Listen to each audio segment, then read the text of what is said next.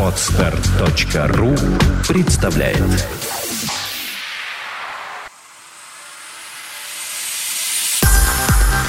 Добрый день, дорогие слушатели. С вами подкаст «Психология, мифы и реальность» и его бессменная ведущая Александра Иванова. И мой соведущий Андрей Капецкий. Здравствуйте.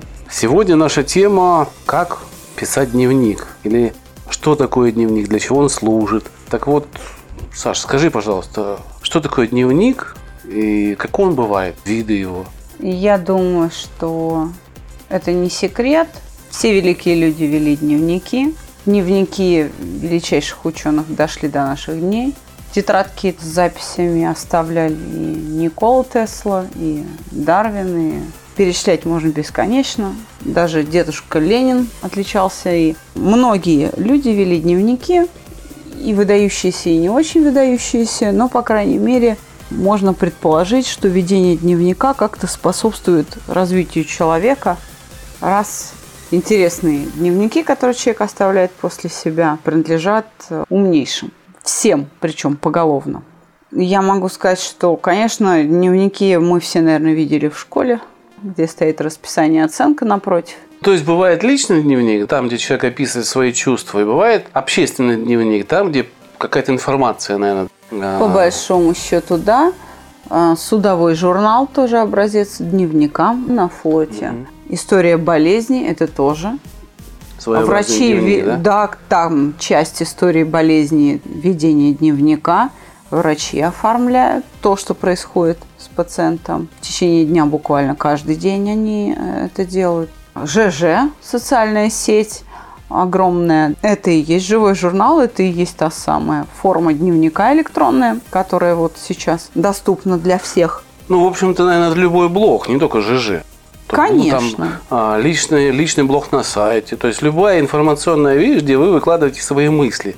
Не перепощивайте, наверное, чужие, потому что информационная лента это получается. А именно описывайте свое состояние и мысли по поводу чего-либо. И это выкладывайте уже в общественный э, доступ. То есть это такой общественно-личный дневник. Ну, можно назвать наш с тобой подкаст некоторым дневником с натяжкой, но что-то в этом роде. Мысли вслух такие буквально. Я думаю, что больше всего, конечно, людей интересует э, то, как вести дневники с точки зрения теории саногенного мышления и метода саногенного мышления, о котором мы говорим, который мы пропагандируем и, в общем-то, последователями которого мы являемся. Юрий Михайлович Орлов предлагал, в общем-то, записывать свои мысли, связанные с эмоциональными состояниями. Мы подойдем к саногенному мышлению, да, я хочу понять. Вот смотри, ты говоришь, что, допустим, э, наш подкаст, он похож на дневник, но это как бы только похож. Хотя я считаю, у меня вот мнение другое. Любая видео, аудио, текстовая запись, которая касается меня лично, и там ну, высказывается мое мнение, является дневником. Другое дело, что письмо, мы знаем, да, по физиологии, тормозит умственную деятельность, помогая собрать какие-то мысли в кучу. И именно поэтому письменный дневник имеет преимущество перед аудио и видео. Потому что там ты говоришь, вот мы как бы думаем и с такой же скоростью говорим, пытаемся говорить. А письмо все-таки тормозит этот процесс, ну, и тогда мысли складываются более четче, более правильные, и эти мысли доступны другим людям в таком более приятном, что ли, или более правильном подаче. Для организма устная и письменная речь – это две принципиально разные деятельности. И тот, кто хорошо говорит, может иметь затруднения с русским языком, с написанием сочинений и даже изложения под диктовку там учителя, например. И наоборот, тот, кто хорошо пишет, может совершенно не иметь никакой возможности вслух выразить свои мысли, когда нужно делать с листа, что называется, вот отвечать как я, например, отвечаю на те вопросы в рубрике «Блиц», которые ты мне диктуешь. Поэтому это действительно очень важный навык уметь писать дневник, потому что он позволяет структурировать мысли. Угу. Поэтому в школах с 1 по 11 класс есть вот этот предмет чтение, письмо и сочинение под диктовку или собственные мысли.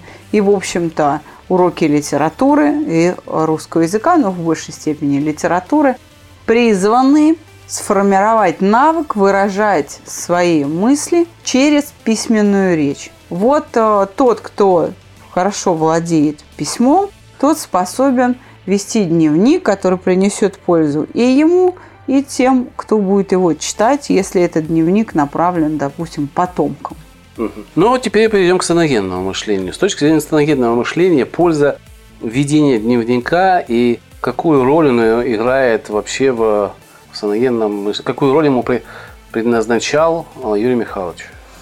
Ну, Юрий Михайлович говорил о том, что вести дневник с точки зрения просто фиксировать свои переживания недостаточно. Потому что через такую форму дневника переживания могут закрепляться, а вместе с ним и те дурные привычки, умственные привычки, которые эти переживания формируют.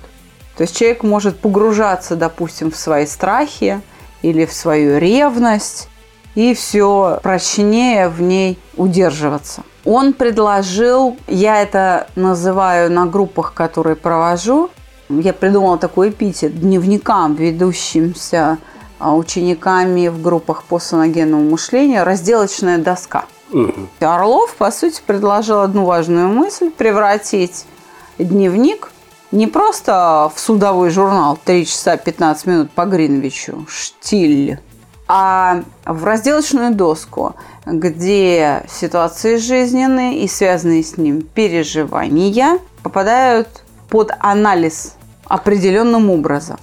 То есть вот этот определенный образ и не дает погрузиться в те самые переживания. Да. Собственно, прохождение алгоритма вопросов – которые мы, в общем-то, по идее Орлова мы их создали, структурировали и используем, потому что у Орлова не было этого алгоритма. Да, у него содержатся в тексте брошюр какие-то вопросы, но нет никакого указания на последовательность операций а, и ход вопросов. Там такой сумбур, в общем-то, у него. Мы добились вот этой структуры алгоритмированный, последовательный, которая приводит к тому, что переживание разрушается. Подобно тому, как мы разрезаем огурцы на салат, или там помидоры, или можно вообще очень мелко раскрошить, если речь идет, допустим, о зелени, там укроп, петрушку, да, можно очень мелко прям в пыль покрошить. И, собственно, то же самое мы делаем э, на проекте с переживаниями людей, вернее, они сами это выполняют под контролем наших специалистов.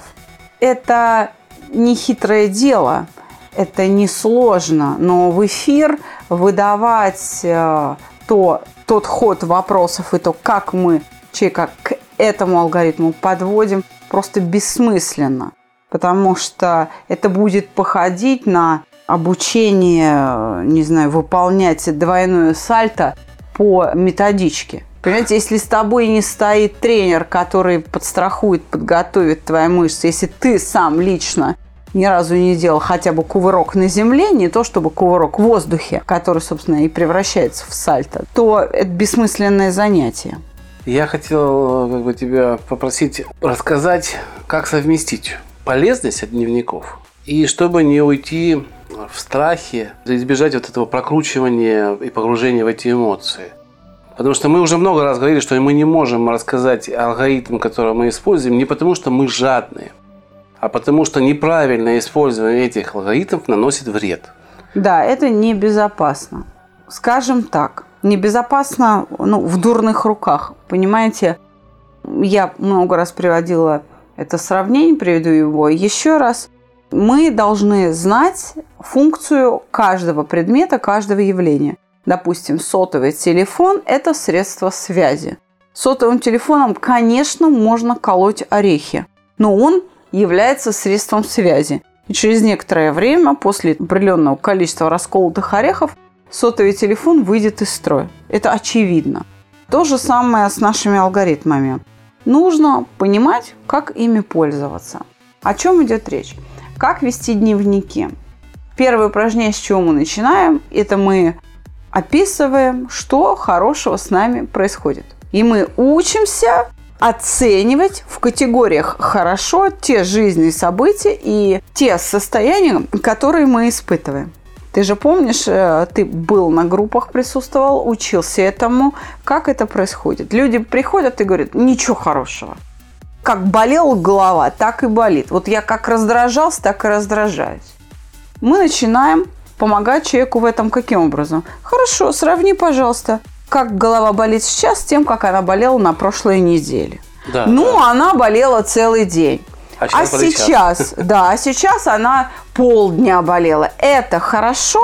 Человек фиксирует момент сравнения и говорит, да, это лучше, чем было. Отлично. Далее. Раздражаемся. Как ты раздражался на прошлой неделе, как ты раздражаешься в данный момент? Ну, как-то меньше. Что значит меньше? Раньше я не обдумывал, а просто бамс и начинал раздражаться. Человека это чувство захватывало целиком. Он весь раздражался. А теперь он раздражается только какой-то своей частью. И может сказать, какой. Он успевает перехватить реакцию и осознать. То есть у него появляется временной интервал между раздражением и ситуацией.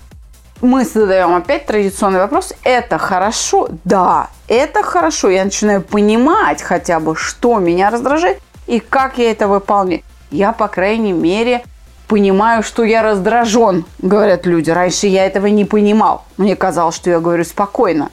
И а на этой почве тоже возникали конфликты. Говори со мной спокойно. Я и как спокойно говорю.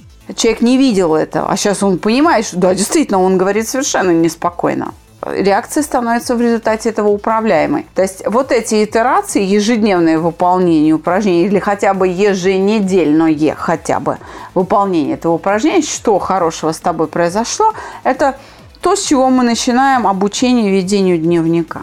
Если выбирается ситуация, то нужно понять, а, как ее описать. Что такое описательная часть ситуации? Это место, время, события, люди, разговоры и ваши мысли по этому поводу. Два месяца назад договорилась с подружкой пойти в кино, купили билеты. Настал тот час, 6 часов вечера, Пушкинская, кинозал, ее нет. 7 часов, телефон не отвечает. Пол восьмого, телефон не отвечает, никто не знает, где она. В 9 вечера билеты пропали, я на нервах. Дозваниваюсь до мужа, а он говорит, так она где-то там что-то. Наконец набираю общим знакомым, она снимает трубку и говорит, ой, а я забыла. А дальше, кавычки, прямая речь, убью собаку, да? Ну вот, как это происходит? Описательная часть. Люди даже вот эти 5-7 предложений по первости с трудом формулируют. Хотя многие из них с двумя высшими образованиями и там с диссертациями и так далее. А, а далее следует алгоритм обработки вот этой ситуации, потому что описание что делает? Извлекает из вас переживания. Как только вы описываете ситуацию, вы сразу начинаете переживать то самое чувство, которое соответствовало и было, ну, возникло в описанных вами обстоятельствах. То есть просто описать недостаточно, нужно осмыслить. И, конечно, самое важное, дневник нужно перечитывать. Но в состоянии покоя. Вот когда вы расслаблены, в тот момент, когда вы не переживаете, пересчитывать указанные события, которые вам нужно осмыслить, из состояния покоя, не вовлекаясь в переживания.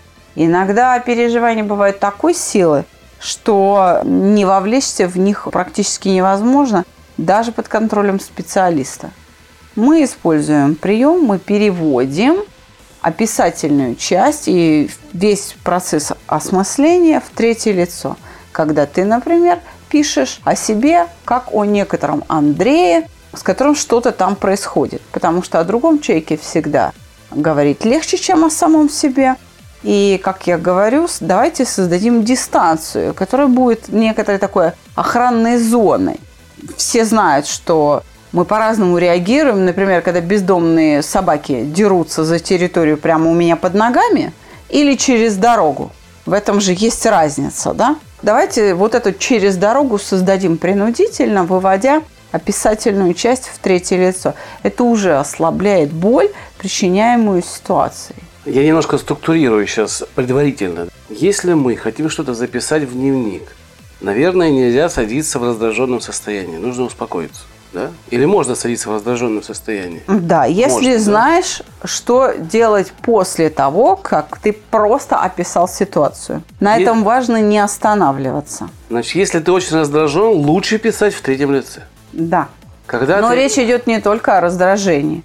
Любое сильное переживание, страх или обида, или стыд, Ну, Люди да, это в основном принимают как как, раз раздраженность. Они не идентифицируют, как мы это как разделяем. Они это определяют как некую плохую эмоцию, которая у них вот трясет. Это может же и от разных... Это может быть подавленность, это Да. может быть грусть, печаль, тоска. Согласен. Но я говорю о некой эмоции, на которые воздействуют. Вот если это воздействие есть, и у вас есть желание писать дневник, потому что вопрос-то возник из писем наших и просьб, так сказать, наших читателей и слушателей, то, конечно же, а, нужно описывать в третьем лице, создавая эту самую охранную зону. Да.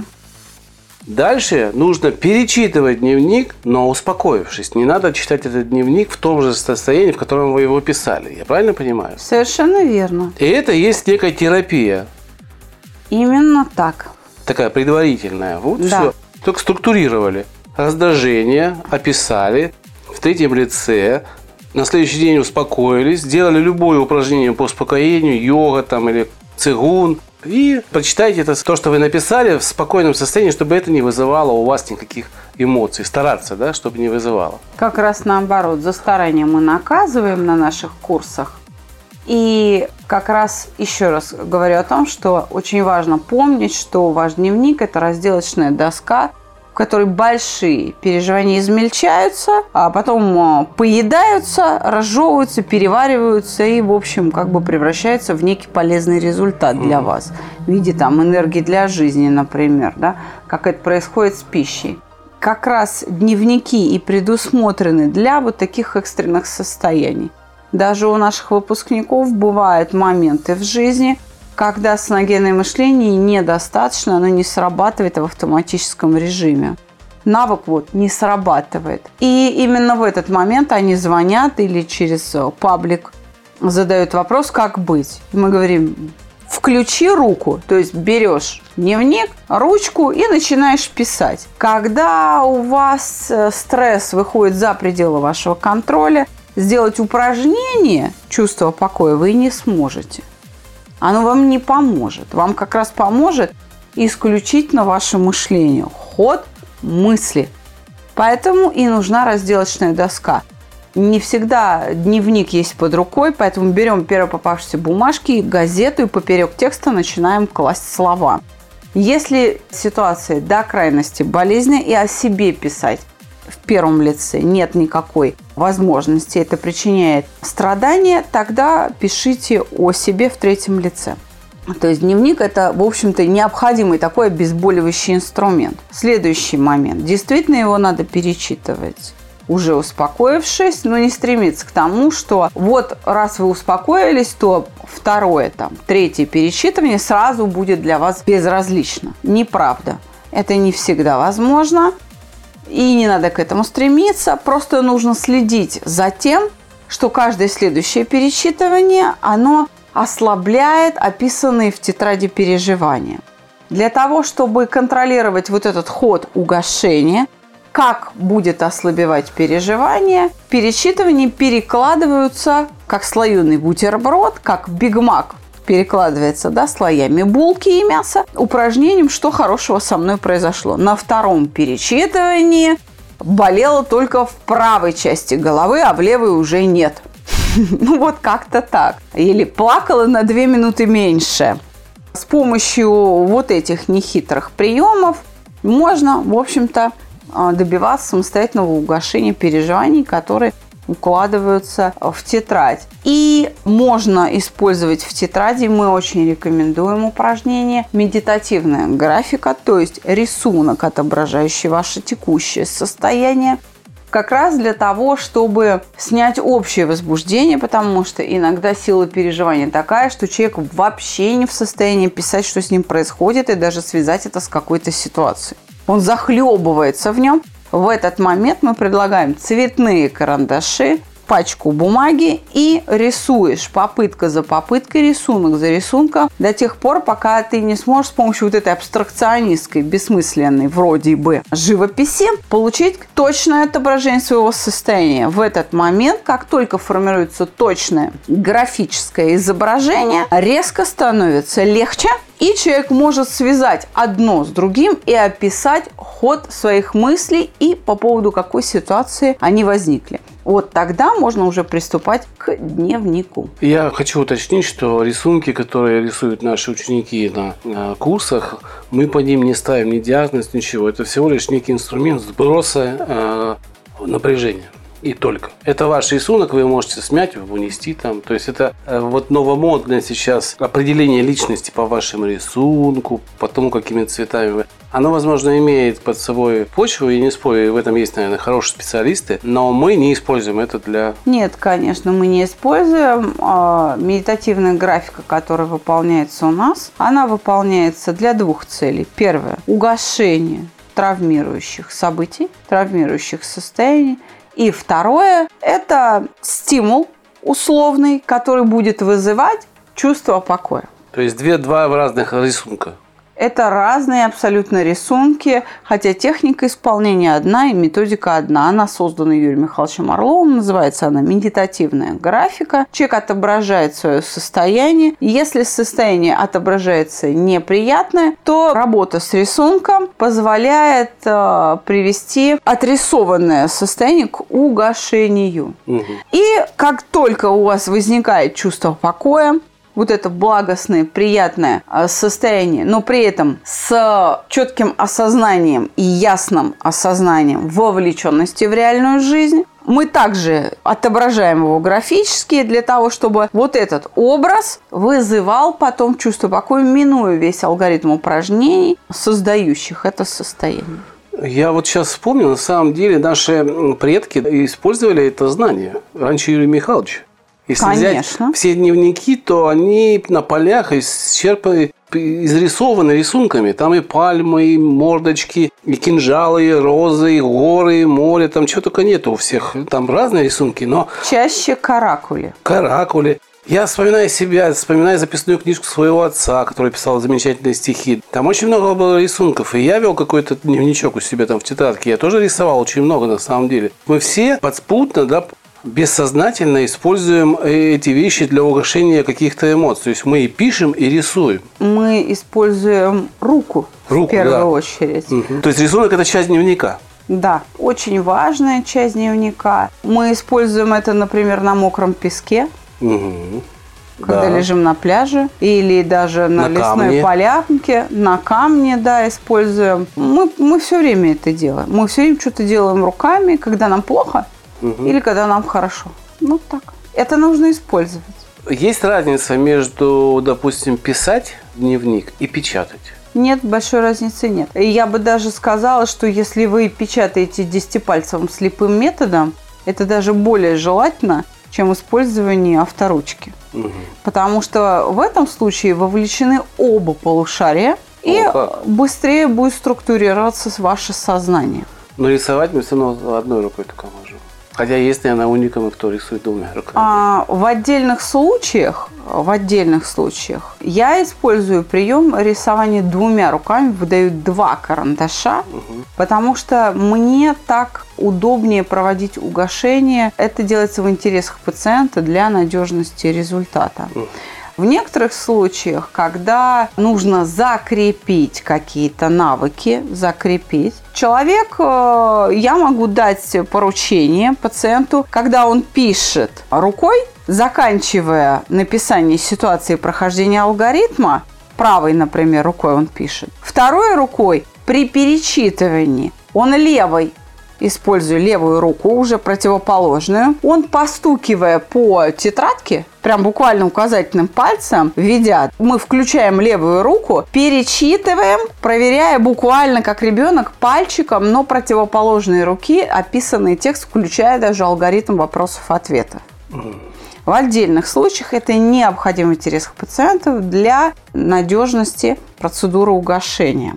В особых случаях, в особо выдающихся случаях, Мои пациенты, да, они пишут дневник, допустим, неважно, правой или левой рукой, если кто-то левша, то той же одноименной ногой он постукивает как музыкант, отбивая ритм именно в момент письма. Вот он пишет задание учебное и одноименной ногой, если он левша, то, соответственно, левой ногой, если правша, то он правой ногой. А при перечитывании делает ровно то же самое противоположной стороной тела. Ведет пальчиком по тетрадке и ножкой постукивает по полу. Это уже, знаете, такие наши маленькие большие секреты, которые мы используем на упражнениях, которые мы называем длинные схемы, например. Опять же, в особо выдающихся случаях, хотя нам ничего не мешает использовать это повсеместно, но мы этого не делаем пока временно. На то есть свои причины. Ну что, э, на самом деле мы вкратце постарались вам а,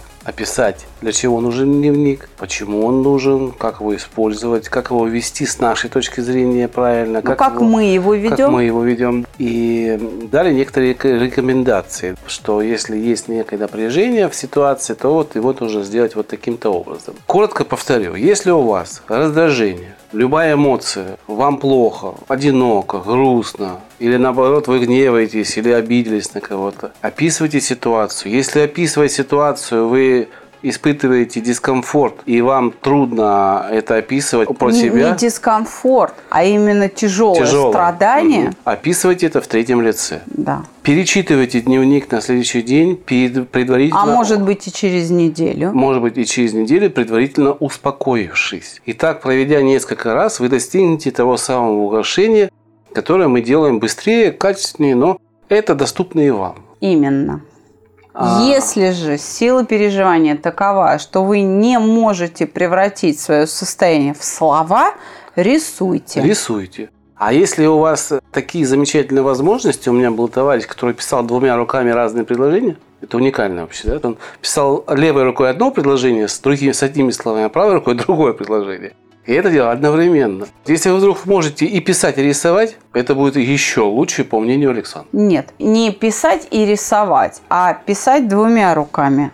А просто писать и рисовать это разные деятельности, не надо накладывать одно на другое, так ага. можно вот впасть в шизофрению. Не уточнил. Вот. А, нет, именно речь идет, если мы рисуем, мы можем одну и ту же елку, вот одну елку нарисовать двумя руками. Угу. Или там круг двумя угу. руками, использовать обе руки. Ну и писать мы можем одну строчку одной рукой, другую строчку другой, если развиты обе руки. Если они не развиты, то, опять же, в определенных случаях мы, например, под контролем специалиста употребляем следующий прием вы написали, допустим, правой рукой, если вы правша, а при перечитывании кладете пальчик на тетрадку, чтобы пальчик прям левой руки именно левой противоположной руки соприкасался, чтобы была включена тактильная активность кожи и ведете пальчиком по строчкам. Вот это вот шуршащее движение выполняете при перечитывании. Э, вот, в общем-то, и все. Но у меня есть два объявления, которые я хотел бы гласит. Первое объявление касается предложений о сотрудничестве. В последнее время их стало поступать все больше, поэтому если вы хотите пригласить Александру к себе в город на проведение интенсивного курса, либо на мастер-класс, у нас есть определенные требования к этому. Вы можете написать на почту info собачка psi21v как галочка точка, точка ру куда вы хотите пригласить, и мы вам вышлем свои условия. Если у нас это все согласуется, мы к вам приедем с большим удовольствием. Второе объявление. Мы вскоре открываем мы подготовили специалистов в Краснодарском крае. И у нас планируется выезд в Краснодарский край, конкретно в город Краснодар. В августе, во второй половине августа. Точную дату мы уточним чуть позже. Это будет большой мастер-класс. Человек на 100-150, мы так предполагаем. И, в общем-то, интенсивный курс. У нас там есть три специалиста, которые Александра подготовила. Они будут э, работать вместе с нами. Будут и ассистировать, будут ассистировать на тренинге, и, будут и потом будут да, помогать вам уже посттренингово. Ну, Проходить ну, курс до конца. Да, То есть мы начнем, а они будут его оканчивать. Всю информацию мы дадим чуть позже, но вот в принципе для слушателей из города Краснодара и Краснодарского края. Вот такая приятная новость. Там да. будет филиал. Да. На этом э, мы прощаемся с вами. Спасибо за ваши подсказки, за ваши комментарии, письма. Они приходят, мы все читаем, мы все видим. За те добрые, теплые слова, которые вы нам очень часто говорите. Мы очень дорожим вашим мнением. Очень. Большое вам спасибо за них. Большое спасибо. Это действительно очень вдохновляет, помогает двигаться вперед. Не сердитесь, если мы не сразу отвечаем на ваши вопросы, но мы постараемся найти какой-то способ почаще отвечать, как это было раньше. Так что просто проявите терпение. Всего доброго. До свидания.